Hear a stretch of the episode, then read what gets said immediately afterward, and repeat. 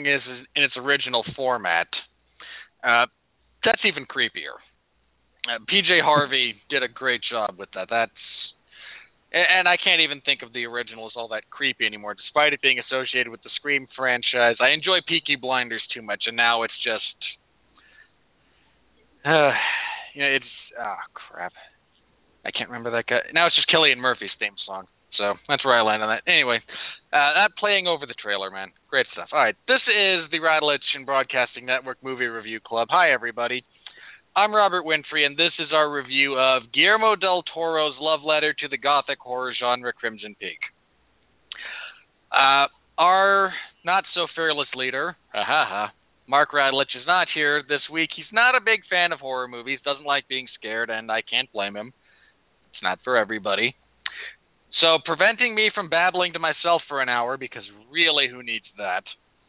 Uh, host of the Cheap Seats, long-time, you know, long-standing member here on the Ride and Broadcasting Network, Jason Teasley is here with us. Jason, welcome to the show. How you doing this evening? I'm doing good, Robert. How you doing? Well, pretty good. Uh, better than Loki, apparently. Yeah, Loki. Loki is uh, not in the best of spirits, as uh, we we will soon find out. oh man, getting. I almost don't want to talk too much about you know specific spoilers, even though I mean that's one of the things we do here. So to anyone out there, if you haven't seen this movie already, be forewarned there will be spoilers, and I'm just going to I'm going to let you all know in advance. This is not a story twist driven horror story like a lot of others try to be. It's a relatively straightforward narrative but there are some mystery elements to it and if you want to go in completely blind don't listen to this. Watch them come back afterwards this is the beauty of on demand audio. We're here whenever. So if you want to wait until if you don't want anything spoiled just be aware this is your warning. Spoilers We'll be ahead if you want to be going completely blind. All right Jason, uh, man, I, you and I talked a little bit about this, and before I actually get into my plot synopsis that I do, and then get into specifics, I have to mention this right off the bat, man. Guillermo del Toro knows how to kind. He's one of these directors who knows how to scare you in a way that a lot of contemporary horror directors don't. He doesn't go for cheap jump scares he doesn't go for you know the really obvious stuff. He's a very thoughtful filmmaker with a very clear vision, and in many instances that just happens to scare the crap out of you. And I again, this is not the scariest movie I've ever seen, but it's a very effective horror movie. And I'm just before we get into the specifics, I'm curious as to your overall impressions of the movie. Oh well, I went in. Um, I went in thinking that it was going to be totally different style movie than what it was. Like you said, we talked offline, and uh, I, I agreed to do this show. You know, as soon as as soon as you said that you wanted to cover it, I was one of the. I'm pretty sure I'm one of the first people that messaged you and said uh, I want to be a part of this. Uh, you know, horror movies are in my wheelhouse and I went in thinking that this was going to be more of a um, kind of straightforward jump scare and stuff. But like I said, Del Toro doesn't really sell himself on that. He is more of the creepy, old style, suspenseful, gothic, which this is a prime example of gothic horror style that he is known for. And this movie, um, it's probably the one of the better horror movies of that gothic style that I've ever seen.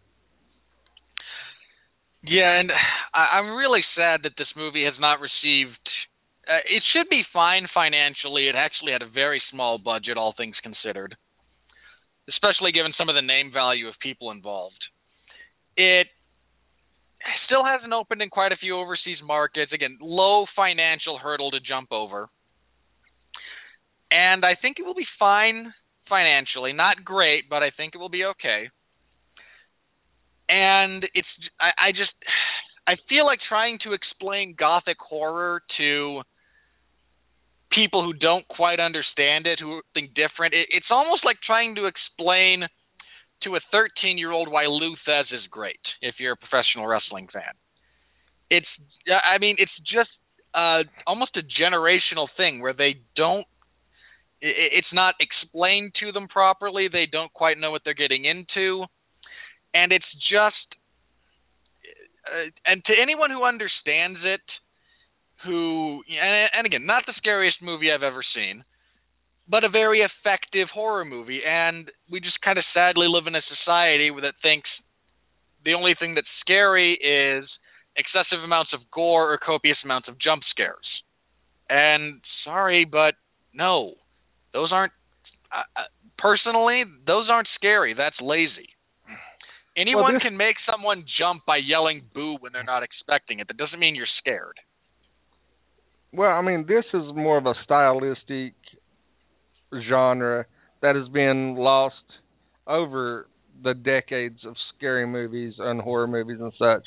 This is actually kind of a throwback to what horror movies used to be more suspenseful, more plotting, story driven rather than hack and slash. Yeah, and it's a real shame because you know, I would rather if you're trying to tell an effective story, you're better off giving me four people that I really care about than 30 that I don't and killing all 30 of them. It, it's not an effective tool. And it just Uh, again, I find it to be generally speaking lazy because again, startling someone with a loud noise is easy. It's not hard. Not to say that jump scares aren't an effective tool. It's, you know, it's like cooking, you know, or painting. It's a tool, it's a spice, it's a color that you can use to enhance the overall product, but you don't want to sit there and eat raw sage. You want, you know, hints of it throughout the rest of throughout the substance of your dinner. Just like a horror movie, you don't go there for jump scare after jump scare. That's lazy, it's boring, and it's not effective. You want it as an additive to a good story. And fortunately, Guillermo del Toro knows how to mix jump scares inappropriately with his atmosphere. Now, the basic plot line of this, and again, I'm going to apologize in advance for spoiling this, but you've all been duly warned, so this is on you now. Uh, we open meeting the main character Edith, played by Mia Wasikowska, and I'm probably mispronouncing that. I'm just not sure of her uh, if she pronounces that, you know, the Polish way or the what's the other major way that pronounce something with it. Eh, there's Polish, there's Ger- there's a couple of different ways that it's pronounced, and I'm just going with straight English at this point in time, so I apologize if I'm butchering that. Uh, fans of Supernatural will be happy to see Bobby Singer with a beard, a full beard this time, playing her father. We meet Tom Hiddleston, better known as Loki, playing Sir Thomas Sharpe who has come to America trying to get financial backing for his new clay mining operation. His sister is there with him, played by Jessica Chastain, who you know, it's odd that she steals every scene that she's in, but it shouldn't be because she's an extraordinarily gifted actress. Uh, Tom Hiddleston begins trying to woo Edith. Her father doesn't like it. Father winds up dead. She marries Loki, which just sounds odd to say it that way, but she marries Tom Hiddleston. They return. They move to his ancestral home in England, which is falling apart, sinking into the hill because apparently no one knew how to build on clay, which just strikes me as an odd oversight in the construction of the house. But it makes for some great. Uh, slowly, we begin to realize things are not right. Uh, Edith has been able to see ghosts since she was a child, infrequently. This isn't, you know, I see dead people kid from the Sixth Sense, so it's not a beaten over the head point of point of view. But there's something wrong with the house. She's seeing ghosts. They're warning her. There's it and it comes about that she is slowly being poisoned by uh, Tom Hiddleston and Jessica Chastain for because uh, she's now married Tom Hiddleston, after all of her assets are transferred over, they're going to finish killing her just for the money. They have done this quite a few times before. because they just want to. They're running out of money. They want to keep their house going. Uh, it, they, it turns out that the two of them have a very uh, physical relationship for brother and sister. Eh, wink, wink. If you get my drift. There's a minor uh, subplot of Edith's kind of childhood friend, played by Charlie Hunnam. Who, guys, if you're out there and you want to cast Charlie Hunnam in something, that's fine. He's a good actor. Stop making him American. Quit asking him to play an American character. I swear, the first time that man is allowed to speak normally, he's going to hit it out of the park. Just let him do it. It's okay. There's nothing wrong with him using his normal British accent. Uh, he kind of comes to the conclusion that things are not right, that uh, Tom Hiddleston has been married before, is actually still married because they've not found any of the bodies of his previous wives. And he comes to rescue her. Things continue deteriorating. Again, Jessica Chastain is going crazy. She's disturbed already. Turns out she killed their mother. Is kind of the driving force behind what's going on. We get the predictable bloody showdown. Uh, people die, specifically the Sharpes. Uh, Hunnam and Edith are rescued by people that uh, coming up to the house, and we all kind of fade out. It's you know, I, I, this is a very I can tell you how the story goes, but the entire point of this is atmosphere, is visuals, is it's so much more than the plot points. And uh, you and I talked a little bit about this, Jason, but this movie, you know, it, it's tried to. It could almost be construed as an insult to say a movie looks like a million bucks, given that you know you spend many millions. But this movie looks just wonderful. I, I mean, eh, which is a hallmark of gothic horror to begin with. It's a very a very visually rich style and for a visual filmmaker like Del Toro, that's just you know the happiest marriage possible because he gets to put all of his visual talents to use. And I mean, you're just sucked into this world in the you know from the very beginning, and it looks just gorgeous. Even the rotting house is very you know there's a great attention to detail with it. It just looks great. Yeah, I mean the the visuals for this movie, and you know, like we talked, we talked off air about how much the movie actually costs to make, and when you told me the figure, I was blown away because I expected it to be at least double of what the movie actually cost, simply based on the visuals alone. Um, the the red, the clay slash blood uh, mixture with the snow was absolutely stunning. I mean, it leaps off the screen. It puts you in this just really surreal atmosphere and just draws you in, doesn't let you go. Uh, also, the attention to detail for the time period that he set this movie in was really good. I mean, the the I guess he's he's famous for like period pieces, and the his attention to detail. I mean, if anybody's seen any of the Hell, Hellboy movies, uh, can see what he does visually, especially with the Tooth Fairies. Um, but he is just this was a like pretty much a match made in heaven. Him doing a stylistic gothic film, and just with the all star cast that he was able to get. Uh, what did you say? Fifty-five million dollars is what the budget was. Yeah, the budget for this movie was fifty-five million dollars which okay, is I mean again, that's more money than I will ever see in my lifetime, but if you're talking about budgets for movies, that's actually quite small. Yeah, and especially when you watch this movie. I mean, the house, the casting, the house, the visuals. I mean, he really stretched 55 million dollars and turned out a much better product than people that spend triple that and who are just want to collect payday and movies today you can reflect that in a lot of movies today that they'll just it's especially we'll we'll throw out your favorite uh, person in cinema, Michael Bay. I mean, you give him fifty five million dollars to try to make a movie, and that might cover the first axe explosions that he wants to do. Yeah, that's about it. I mean, the one I mentioned, and I think this bears repeating because last week you all heard Mark and I review Pan. That movie had a budget of at least, and there's some issue about exact numbers. At a bare minimum, that movie costs 150 million dollars.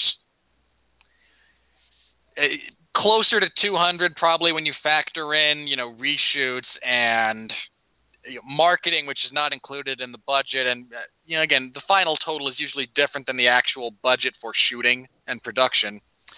This movie costs a third of that, and looks three times better. And I, I mean, again, I saw it and I was like, man, because I watched Pan, and I was like, what did they spend 150 million dollars on? Because I know Hugh Jackman, God bless him, doesn't command that high a price tag. I watched hmm. this for, you know, a fraction and it looks just worlds better. I mean, I mean honestly, and I don't say this, you know, lightly, but from a visual perspective, from, you know, a costume design, a set design, art direction, you know, there's got to be some Oscar consideration here because everything just looks so good. Yeah, I mean, and like I said, I mean, him doing this was a match made in heaven. I mean, it's right up, it's in his wheelhouse to do a movie that is very dark, very gothic, very old school horror, and with the cast that he was able to get, um, you know, I just want to touch back on it. Uh, the uh, what Jessica Chastain, her and and Tom Hiddleston, uh, them on screen together was an eerily creepy, wonderful thing. Um, she just stole stealing scenes from Loki is uh, is hard to do. I mean, anybody that's watched any of the Avenger movies, when they see Tom Hiddleston on the on the screen, I mean, he just commands your presence because he is just so good in the role and such a great actor. But she kind of overshadowed him because when she was on the screen, it was you knew that there was something really unnerving about her and just something not right and she played that very creepy, very troubled individual and as as it goes on and she starts that little descent into madness that she comes across, you're like you're you're scared that this person might actually snap and you're worried for everybody in the movie because of her just how creepy and well she played the role. Yeah, still again, Tom Hiddleston is a wonderful character actor and he's great at, you know, getting across what he needs to. And stealing scenes from that man is extraordinarily difficult. And yet she does it in the most understated way possible because she's a very subtle character. Uh, I mean, up until the point when she actually does snap, and then then manages to be terrifying in, a slightly in, I mean, like a dressing gown type thing, shrieking and chasing after poor Edith with a knife. I, I mean, look, I'm not a small, I'm a pretty big guy. You know, I'm six one, I'm two twenty. Uh, again, I'm not huge, but I just I remember th- watching her you know, in the midst of her psychotic break, thinking, "Yeah, I'd be running too." You know, that's that's a scary th- and and again, you know, there's nothing supernatural about her. She's just a crazy person with a knife. And really, when you think about it, that's pretty darn scary. Especially the one scene that that just leapt out and really made you just see the the disturbed character she was playing is when uh they come back from the post office and they're in the kitchen and she slams that that bowl down. Well she they turn the stove off and she just appears and then like just this creepy just just kind of floats through the room like effort, effortlessly and she goes from this calm like concerned I was person, cooking breakfast yeah, and then all of a sudden, in zero to crazy, she slams down and just gets this really twisted, kind of eerie. Yeah, there's something to be worried about, and you need to run. the fact that Edith didn't run just shocked me in that scene. Like, okay, if somebody does that, I'm at least taking three steps back. I'm I'm out the door. I'm I'm I don't care about no keys on the table. I've got I don't care what's in the house on the road. I'm done with it and I'm I'm just I'm out. Uh, you know what? We I'll you know, I'll see you in the funny papers type thing. Just nope. You are, you know, ten pounds of crazy in a five pound sack.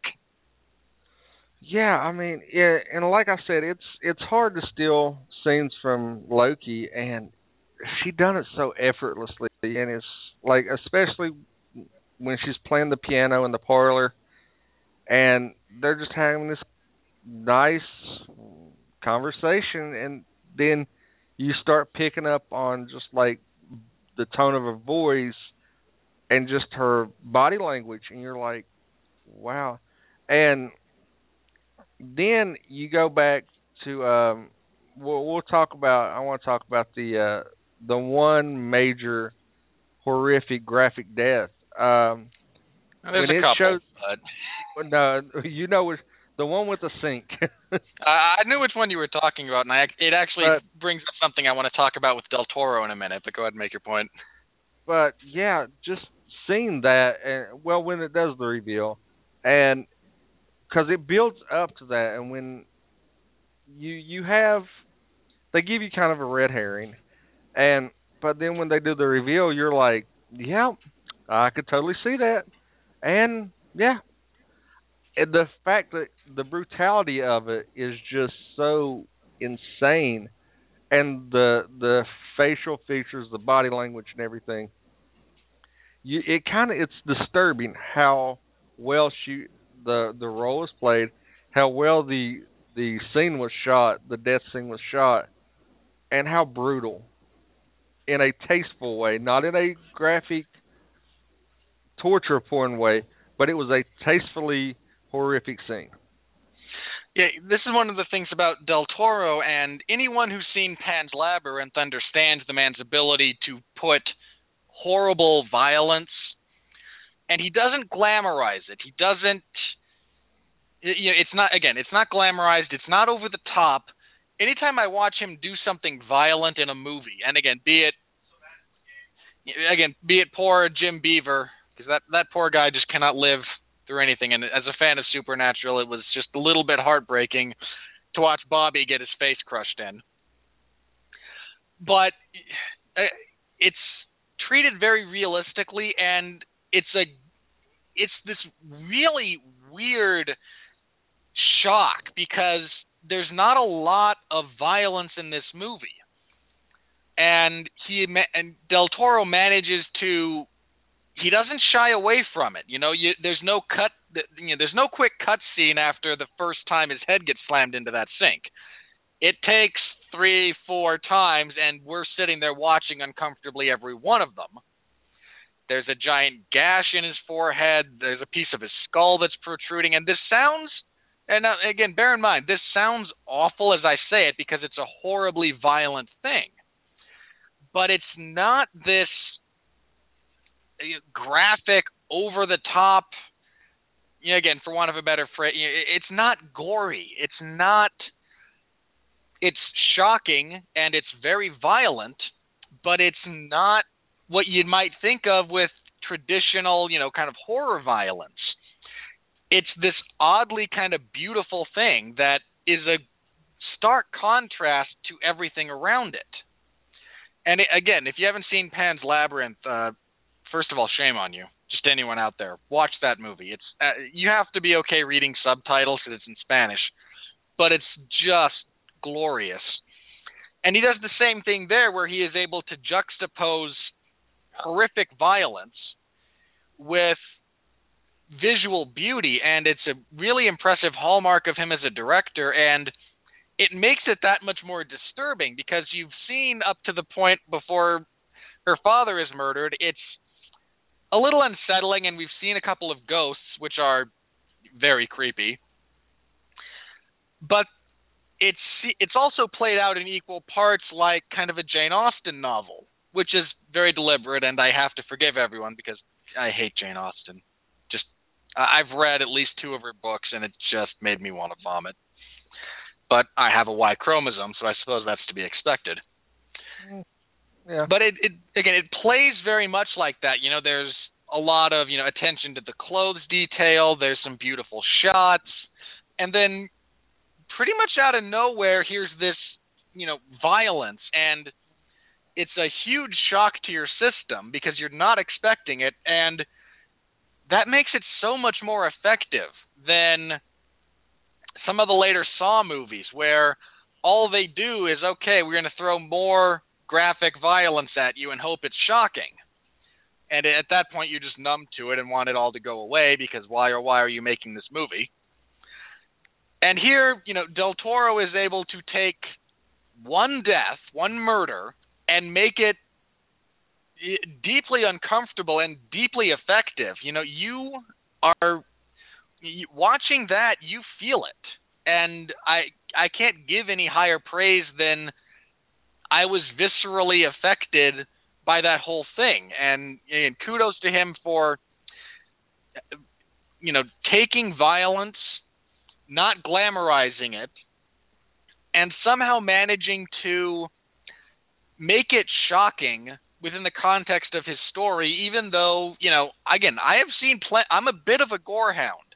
I've seen stuff. The way that he dies is not the most graphic death I've ever seen in, in cinema. It's still one of the most effective. And that's again, I can't praise any more than that.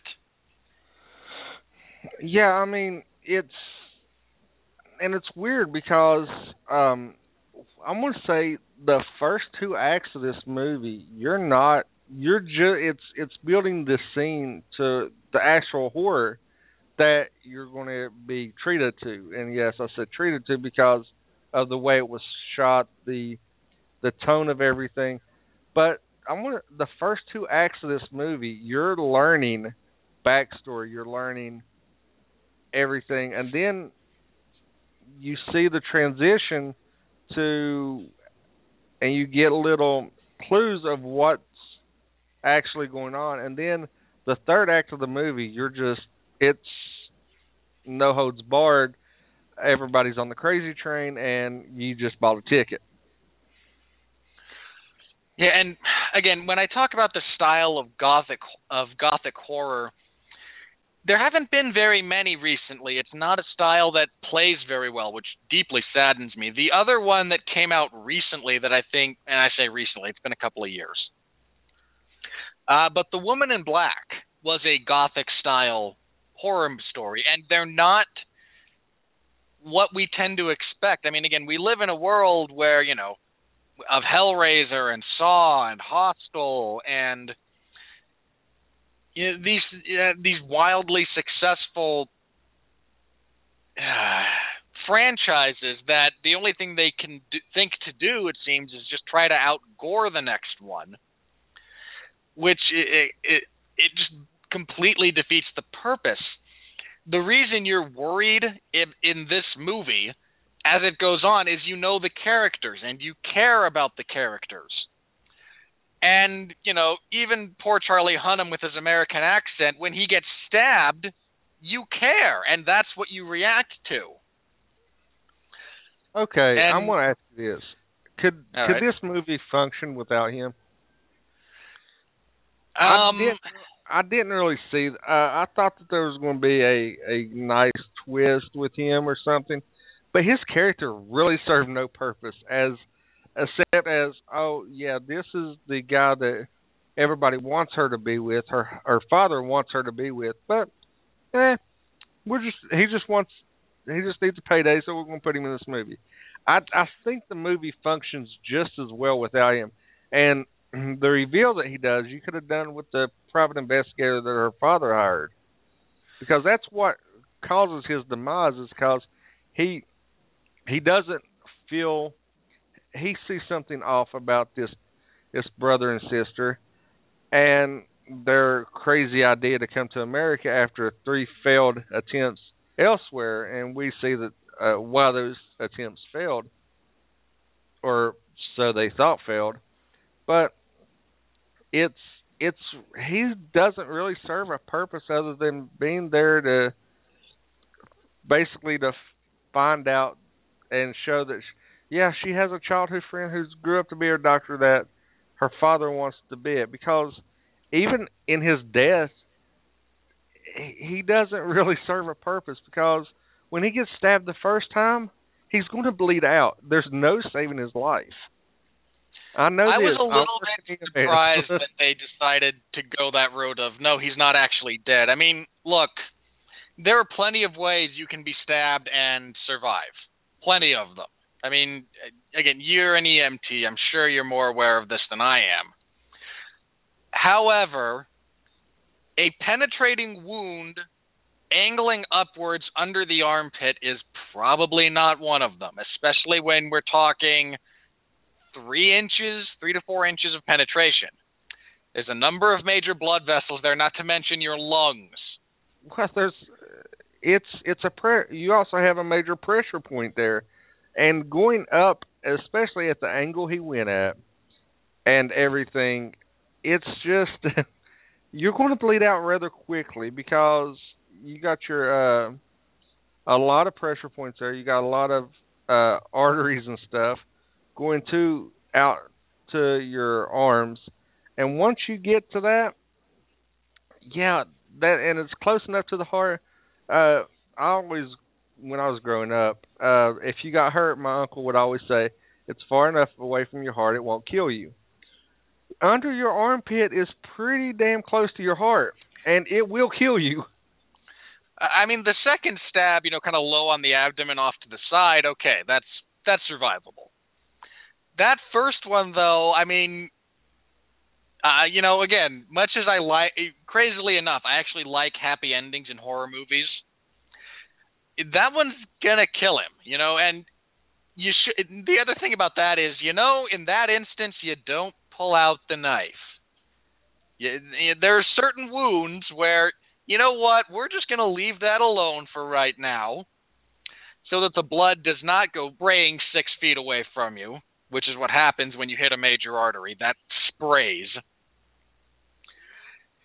You know, again, there are certain wounds when okay, you know what, we're going to leave the the foreign object in the body for right now, and we'll let you know we'll deal with it under better circumstances than, oh crap, there's still two crazy people here who want to kill me. Yeah, you have some major arteries, and any time that you have a object impacted in your body, you you do not take it out. Uh, I mean, if anything, we learned that in The Martian, as you guys reviewed. the the blood will cauterize around it to prevent any more blood escaping. It will clot. It will it will help heal itself. Once you take that out, it has free access to ooze. It takes a long time to clot, and you can bleed out. it is it is known to bleed out. Yeah, let the blood coagulate around minor nicks to the you know major blood vessels instead of yanking it out and completely opening up the fire hose, you know, the fire hose. Uh, as to whether or not the movie functions without him, uh, it's weird because in many ways, yes, it certainly could. In a few ways, no, because he serves a couple of impor- important plot points he is the viewer's he is the way the viewer learns a few things, specifically from the uh, private investigator. He is also the impetus for. Uh, he is the messenger of. Yeah, these things. When he arrives in England, he is the one who lets Edith know. No, things are really screwed up here. Whereas without him, you know, I think the final act takes a different turn if he is a non-factor. And I'm not saying that it might not be, you know, again, could it, you know, could removing his character maybe make it better? I'm not sure. I think there are certainly times when he is superfluous, especially kind of in the second act when you know we're watching him do some detective work. It's just like, wait a minute, okay, that's really not all that necessary. at the same time, in the third act, he's very important for kickstarting the final insanity. And I'm not sure how that plays out without him. Now, again, you can certainly find other ways to do it. I, I just, I, he makes an important. He again, he's an impetus. He's a plot point at that particular juncture. But I am not. I sure. just think you could get the private investigator to do every accomplish everything in the third act that he accomplished, which because you already had the information and he could have just been trying to search her out and to give her the information rather than spending time to actually have him go to England with his horrible American accent. See, that's another thing me and you talked about offline. Why did they just not make him English? What- I know. Let the man. If you've never heard Charlie Hunnam speak outside of acting, you're in for a shock because i- it's a, almost a world of difference. I mean, the only comparable analog I can think of, as far as you know, being portrayed consistently as American, and then you hear, if you are not aware that they're British of some variety, uh, Andrew Lincoln, who plays Rick Grimes on The Walking Dead. Yes, that blew It- my mind. The first time you hear him, you're like, wait a minute. Really? You're British? But I, I think that, um, like I said, I the I see his his purpose in the third act, but it's it's like they kind of shoehorned into the movie. Like he needed a pay, he needed something to do after Sons of Anarchy, and this is, hey, I'm going to do this movie, write me a part, and he it just to me it felt shoehorned, and you could have accomplished everything he done with the just reworked it a little bit and used the private investigator that her father found that already had the information rather than and that's another thing that bothered me is the private investigator already had the information. Why did he have to go reacquire the information to give it to Charlie Hunnam to take to England?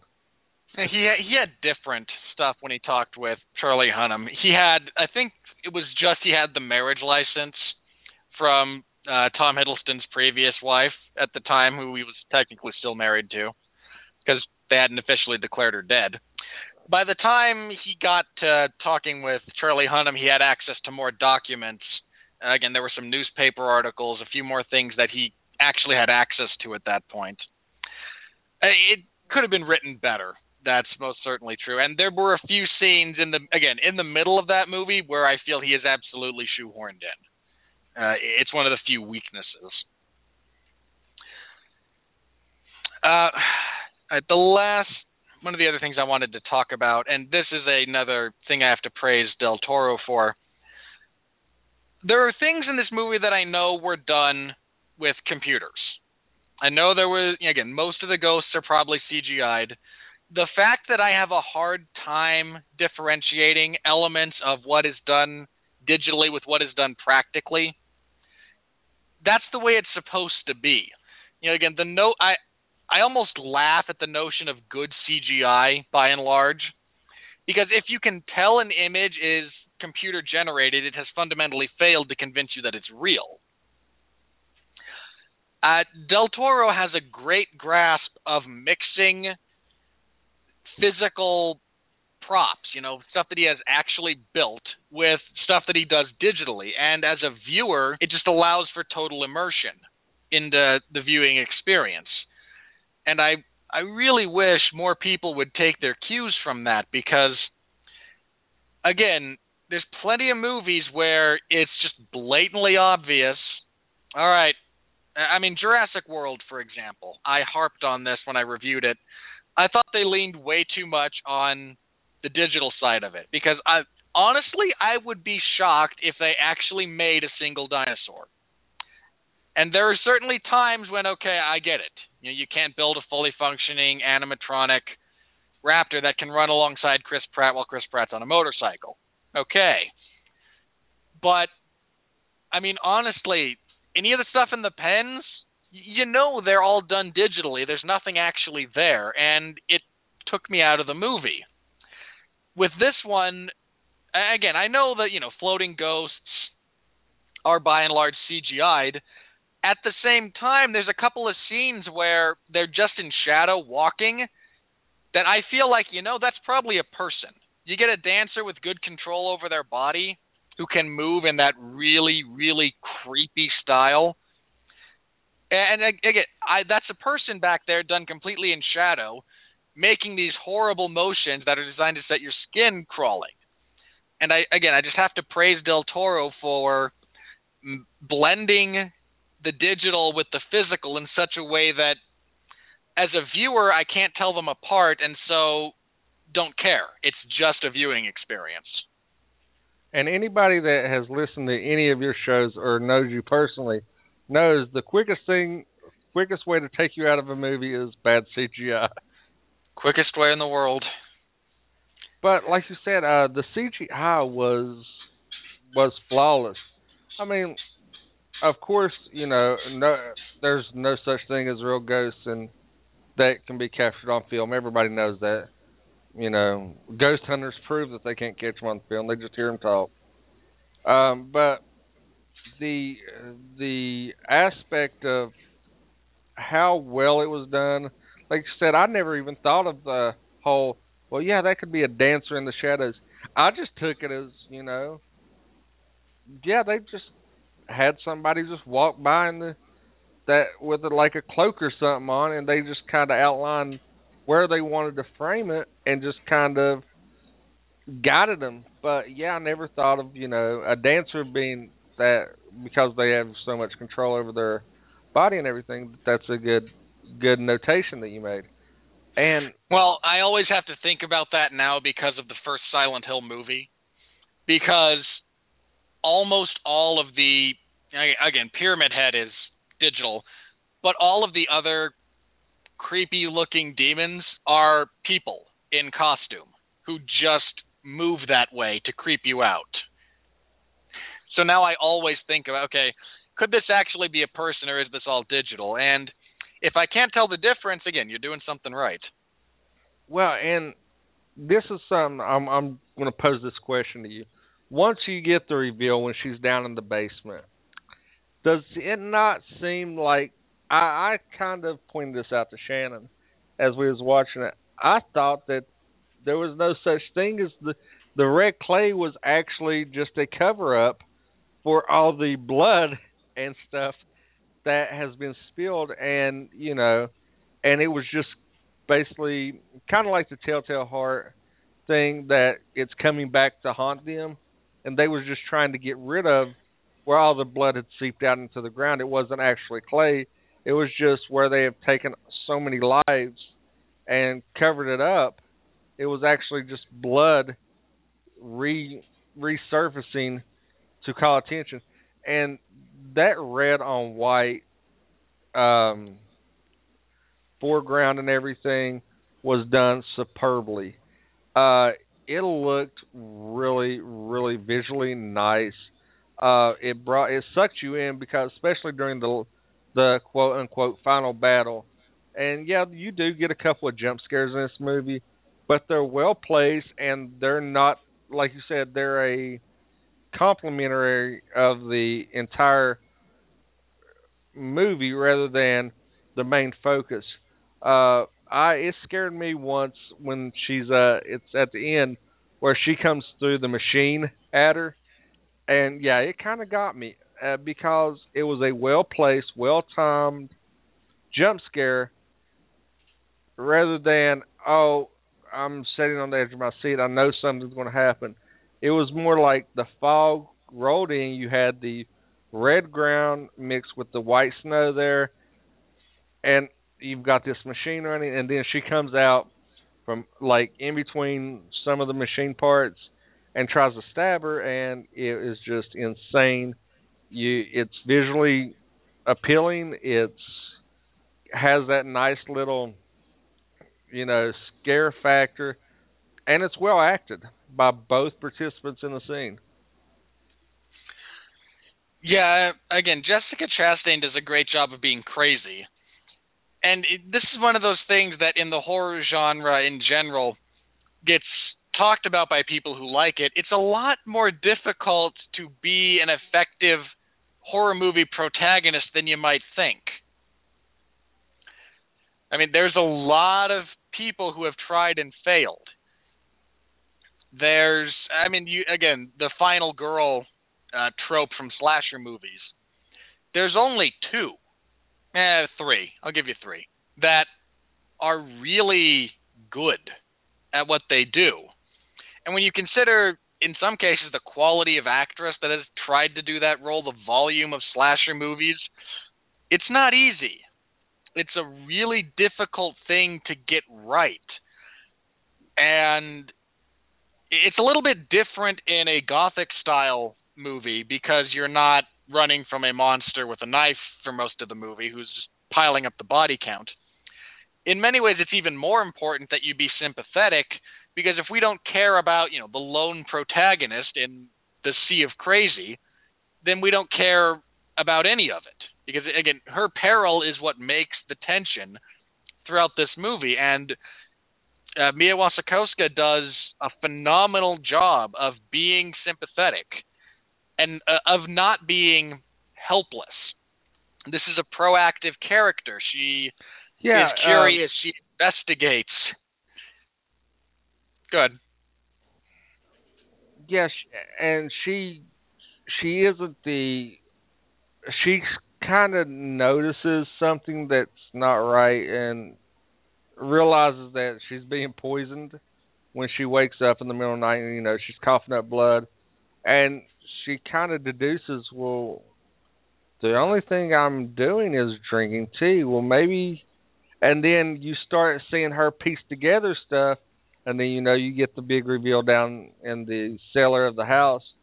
And she she's very proactive. She doesn't just oh i'm helpless damsel in distress. She's she can hold her own and one of the things that really pained me is toward the end of the movie when she gets pushed off the balcony oh and i cringed i I thought she was dead. I'm not gonna lie. I, well, see what what I expected was that she was going to be have a broken back and be paralyzed, and and then that was going to be the whole she can't do nothing, and then you was going to see the the quote unquote the the savior turn, and uh the brother going and you know because he did fall in love with her, and then you see the the the truth of what brotherly love meant. And like I said, uh, we I want to bring this up. I didn't enjoy the twist that it gave because I felt it was too obvious, and knowing Del Toro the way that I've seen in previous movies, I think people that's familiar with his work, it was an actual twist because they know his stylistic style of movies. He doesn't make things so obvious, so blatantly in your face. But like Shannon pointed out, in the time period, that was very common. That you know you you kind of had ancestral relationships and brotherly love, and how they went about um, describing it and piecing everything together that ties back to the mother was done flawlessly, very well written, very well acted, and just great all the way around. It added to an aspect of the movie that you don't see. It added depth to characters, and in most, like you pointed out earlier, we're in our day and age. Uh, a horror movie is a slasher gore porn thing rather than an actual intellectual suspenseful uh, suck you in make you actually care about this very small cast of characters it's more or less about the body count yeah and which is really sad because if you put a again you, you if you were to ask me my favorite horror movies of the last you know decade give or take I'm to tell you a few very specific ones that don't fall into that category. Um, again, the original Saw, which I maintain is just a, a very well-made movie. the first two paranormal activities, which are the antithesis of body count. I mean, there's one death in the first paranormal activity. One. Uh, the Australian uh, another... movie The Babadook, which I'm not gonna lie, man, I I didn't see that movie in theaters. I watched that movie at my computer in the middle of the day, and it freaked me out. That's uh, that's one of the scariest movies I've ever seen. I've watched about the first 30 minutes of it in the middle of the day and turned it off because I was getting creeped out, and I'm very, very difficult to creep out. it's uh, it, it's again, you think of the you know the scariest, most terrifying movies ever made, and I don't mean that lightly. You get stuff, you know, Alien, The Exorcist, The Shining. I throw that one up there. That's how highly I feel about it. And I'm and again, after seeing this one, I'm going to include uh, Crimson Peak among my better horror movies of the last, you know, 10 years because it's so well made. It's creepy, it's atmospheric, you care about the characters. I mean, Loki, again, Tom Hiddleston's character is not a good guy, but he's conflicted about this as time goes on, and you get that. It comes across. He does a great job of making uh, about a halfway villain character feel sympathetic to the point where when he decides, okay, I'm done, you know, I actually did fall in love with this girl. I'm, you know, we're not killing her. We've got my machine working. We can stop all this. You sympathize with him. Then he gets stabbed in the face, and you're like, wait a minute. I, yeah, I mean, it's, it's sad. it actually kind of like, whoa. I mean, because the other two stab wounds, his death scene you know, he gets stabbed a couple of times in like the shoulders and upper chest, and they're not too deep, and you know, they're very survivable wounds. And he tries talking Jessica Chastain down, and he's getting somewhere, and then she snaps and stabs him under the left eye, and I'm like, I mean, again, Del Toro does not shy away from violence because he proceeds to then pull the knife out of his face. I mean, it, it's ugh, but in the well, best way possible this is what this is where my uh my career kicked in. Um out of all the wounds that he sustained, he would not bleed out and die that fast. But no, but, no, he was nothing major was hit there, but Jax Teller could hit a major artery artery and live to slowly sh- sashay out of the the house and down the road because I mean, tremendous blood loss. Your blood pressure is going to drop. You're going to drop within five ten minutes. You're not going to make it. Um, you get stabbed in the face. it's there's nothing there's nothing major that's in your face that's going to kill you. Uh, especially, I mean, unless it's a direct stab to your brain in some sort. But I'm pretty sure that with the knife that she had and the location under his eye, you're not going to you're not going to hit the brain, and it's not going to kill you. It's so, unlikely to hit the brain stem. It's you're still going in three to four inches, but there's a lot of sinus space back there. You know. Yeah, the worst thing that you're going to do. I mean, you're you're going to be in discomfort. uh, that's the only thing that you're you're not going to be able to. It's not going to kill you. I mean, there was not a tremendous amount of blood loss. Uh, you would probably black out from the pain. Your body, you might go into shock. That's about the worst thing that's going to do. And once you go into shock, uh, a compromised state, you might die in a couple of hours. Yeah, you're not going to die immediately, and but as soon as somebody gets stabbed under the arm, your blood blood pressure is going to drop. Your body's going to start compensating. You're going to go into shock. You're going to die within five minutes. yeah, it's uh, again, it was one of those, and I mean, again, getting stabbed in the face is certainly not something I ever want to try and survive. But I imagine, you know, it's above the soft palate unless again, unless you actually hit the brain, and even then, very specific parts of the brain, you're it's most certainly survivable. Uh, that being said, it was a pretty violent stab wound, and I actually got a kick out of Loki, you know, shedding the one bloody tear right before he kicked it. Uh, again, Del Toro has a phenomenal attention to detail. Yeah, I mean, it's it's the subtleties that make his movies so great. It's not the it's not the up in your face, very look at me aspects. It's the subtleties that attention to detail that makes his movies phenomenal and has built him to be one of the better horror slash sci-fi directors of this time because he puts in so much effort into his movies.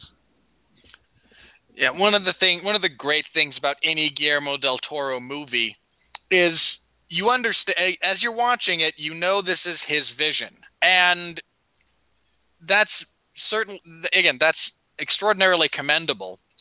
You know everything that is on that screen. You know everything that you're watching. He wanted to be there. He has cared enough about to put detail into, to put thought into, and it all comes together into you know again great movies. I mean, he's one. He's got not a perfect filmography. Uh, again, the first Hellboy has pacing issues, and Mimic is not great. Uh, it's not bad for what it is, but it's I'd certainly not call it a great movie. But the second Hellboy is very, very good. Uh, again, Pan's Labyrinth, one of the better movies of the again from 2000 to 2010, one of the best. Uh, not just foreign language, just best movies of that entire decade. We're about to run out of time. yeah, we can go over a little bit. Well, I mean, I was just giving you the heads up. Um, it's uh, wow, I did not know that he was part of the Strain. Yeah, he uh, he and Chuck Hogan wrote uh, the three novels. He's directed a couple of the episodes. I know he did the pilot, and uh, uh, continues to produce it. Now, this, if I'm if I'm not mistaken, this is the movie I'm. Uh, yeah, uh, it's the movie that Del Toro did, and uh, I I liked it. A lot of people threw off on it and said that you know it was one of his worst films ever, but I I like it simply not because the the fear factor or anything. I liked it because of the the direction that he took it. Uh, he was I don't think he direct actually directed. No, Troy Nixey directed it, but he was one of the writers for it, and that was "Don't Be Afraid of the Dark." Um, did you ever get to see it? I have seen it, and I would agree with you about that.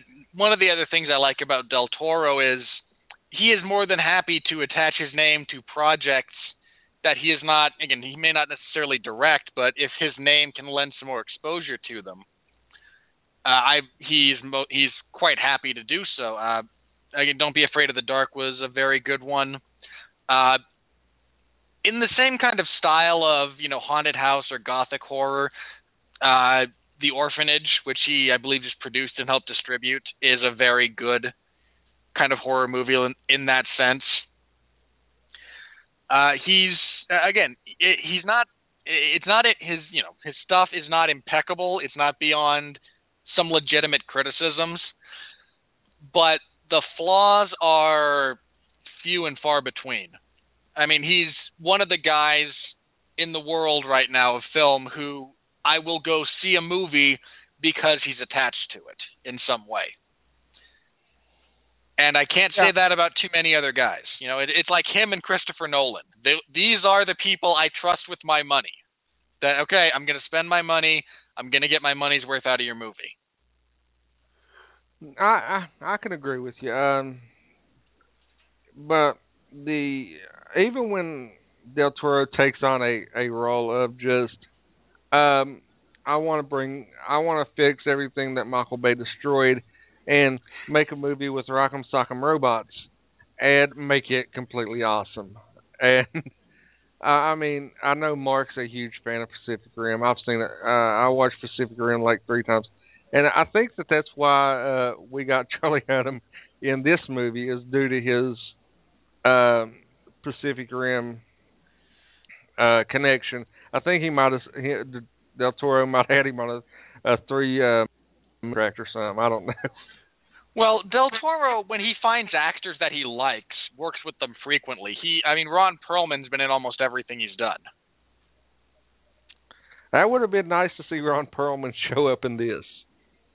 You know, I, I feel like he could have been uh, the character that Jim Beaver uh, played. You know, the father who dies.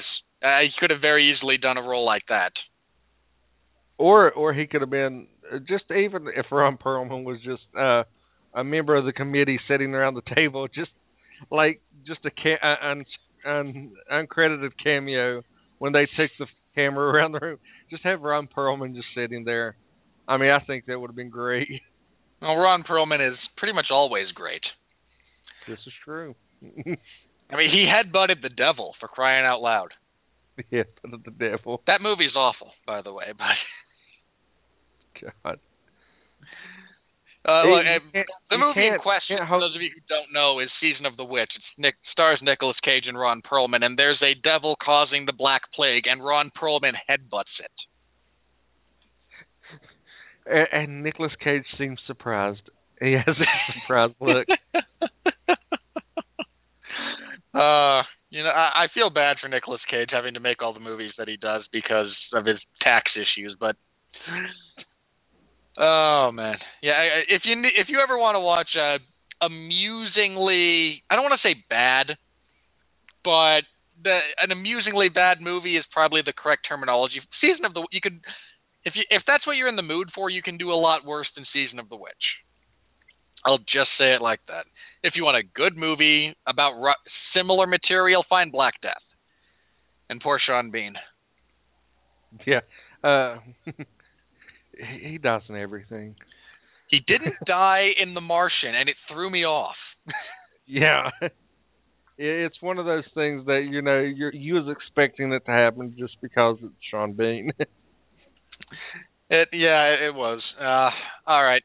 The last thing I want to say, then we're going to get final thoughts and close this up. And this is another thing that goes to the direction of Del Toro. He has a great way of framing his shots, especially stuff dealing with spirits, because they're very rarely in the foreground, and in many cases they're not even centered in the frame. They're moving around the outskirts. There's one scene where Edith tries to open a door and it's pulled shut, and you just get a glimpse of the spirit in question. And it's just, it keeps you off balance as a viewer because you're not quite sure where to focus. And again, just the, that's the last thing I wanted to praise about this. Uh, again, small budget, had a weak opening. Uh, it was kind of contending with a couple of other. Uh, a lot of the horror audience might have been pulled to the nostalgic goofiness of Jack Black and Goosebumps, and haven't seen it. I make no comment, but I have no problem with family-friendly kind of pseudo horror. And I'm actually might even wind up seeing that one. Or if you're a if you're a fan of movies, you're probably more you were probably more attracted to Steven Spielberg and Tom Hanks reuniting for Bridge of Spies. So it opened a little bit soft. It did 20 some odd million, I believe, opening weekend. Uh, again, movies have to pretty much double their budget to be successful, but this movie released worldwide with Del Toro's name being a well-made movie, I imagine it's going to be profitable. It's not going to be a home run or anything, but I'm not worried about it losing money. I mean, even if I'm a studio executive and I have signed over, you know, millions of dollars for this, I'm not worried about this one at this point. I think it's going to be okay when you consider, you know, worldwide grosses. But uh, again, if you haven't seen it, to anyone out there, and you want to, uh, if you're on the fence, go see it. This is a good. Again, know what you're getting into with the gothic style of horror. It's atmospheric, it's character driven, more so than body count and graphic violence. so again, be aware of what you're getting into, but it's very well made. It's very enjoyable, and again, if if you're on the fence, I'd say go see it uh, without reservation. You know, you'll you should enjoy it. It's a, again, I we've spent the last hour praising it uh, with very few criticisms. Uh, I, I again, I have very few negative things that I could say about this. The second act maybe drags a little, but that's a very very minor gripe, and most of it serves to further the character development. So it's not even a real complaint. I have no regrets about seeing this movie. I have no complaints about it. Uh, just a, real joy to watch, and Del Toro makes beautiful movies uh, visually and in many cases narratively. So go see it. If you were considering, you know, something else and you're not going to be offended by an R-rated horror movie, go see it. It's a very good movie. All right, Jason, final thoughts, and then we'll go ahead and do plugs. Uh, final thought on my end. Uh, there's one more thing I want to praise that he does, and it's and I noticed it in this movie is the pinhole exiting scene. Uh, you don't see that anymore how the scene just kind of closes down to a small pinhole and fades to black and a scene change. It it's something like we said, it's minute, but it adds to the the overall feel of the movie and it gives it that gothic style and the old school horror filming. With that being said, like you like you stated, uh, if you're on the fence and you just want a just it's about a two hour just interesting just popcorn horror movie that isn't about uh the body count yeah definitely go see this movie uh it's well acted the visuals are stunning um i can't say enough good stuff about it only down thing i have is the whole charlie hunnam playing a american rather and when the movie shot in england uh you could that's the only real gripe I have, and it's not even that big of a gripe. So that's that's all I have in closing. Again, to anyone, whoever is casting Charlie Hunnam next, cast him as a Brit and watch the difference between when he has to fight his accent and when he can just work with it, and you will be shocked. But that's it. That's all we've got to do here. Uh, all right. So, Jason, what do you got to plug? Uh, the only thing I had to plug is um, last night, me and Jesse Starcher uh, continued our weekly episodic fun-filled NFL rants on From the Cheap Seats right here on the Radulich Broadcasting Network, as well as you can catch me and Jesse um, kind of joining in uh, over on Screaming Boy Productions with Ronnie uh, and talking horror movies. Uh, yeah, I mean it's it's always a fun time when when I get to sit down and talk to Jesse and Ronnie. We uh, covered slasher movies and uh, our kind of favorite slasher movies for the Halloween season. Um, if like I said, upcoming, you can join us every Tuesday night, nine between nine thirty and ten thirty, depending on my work schedule, right here on the Red Broadcasting Network for from the cheap seats a lighthearted look at the NFL news and reviews, and tr- usually I have a cold adult beverage while I'm doing the show, so it always adds to the fun and lots of rabbit trails me and Jesse go down. Yeah, speaking briefly of uh, Screaming Boy, I did a guest spot uh, on I don't know if it's the latest one that went up or the one before that talking about vampire movies. But you can check that one out. That was a pretty fun time. We got to riff on Dracula 3000. I got to explain my knowledge of a Canadian television series, which was amusing. Uh, all right, coming up, as far as my plugs, I'll be very brief. I plan on returning to uh, Everyone Loves a Bad Guy, getting it back, dusting it off this coming Friday.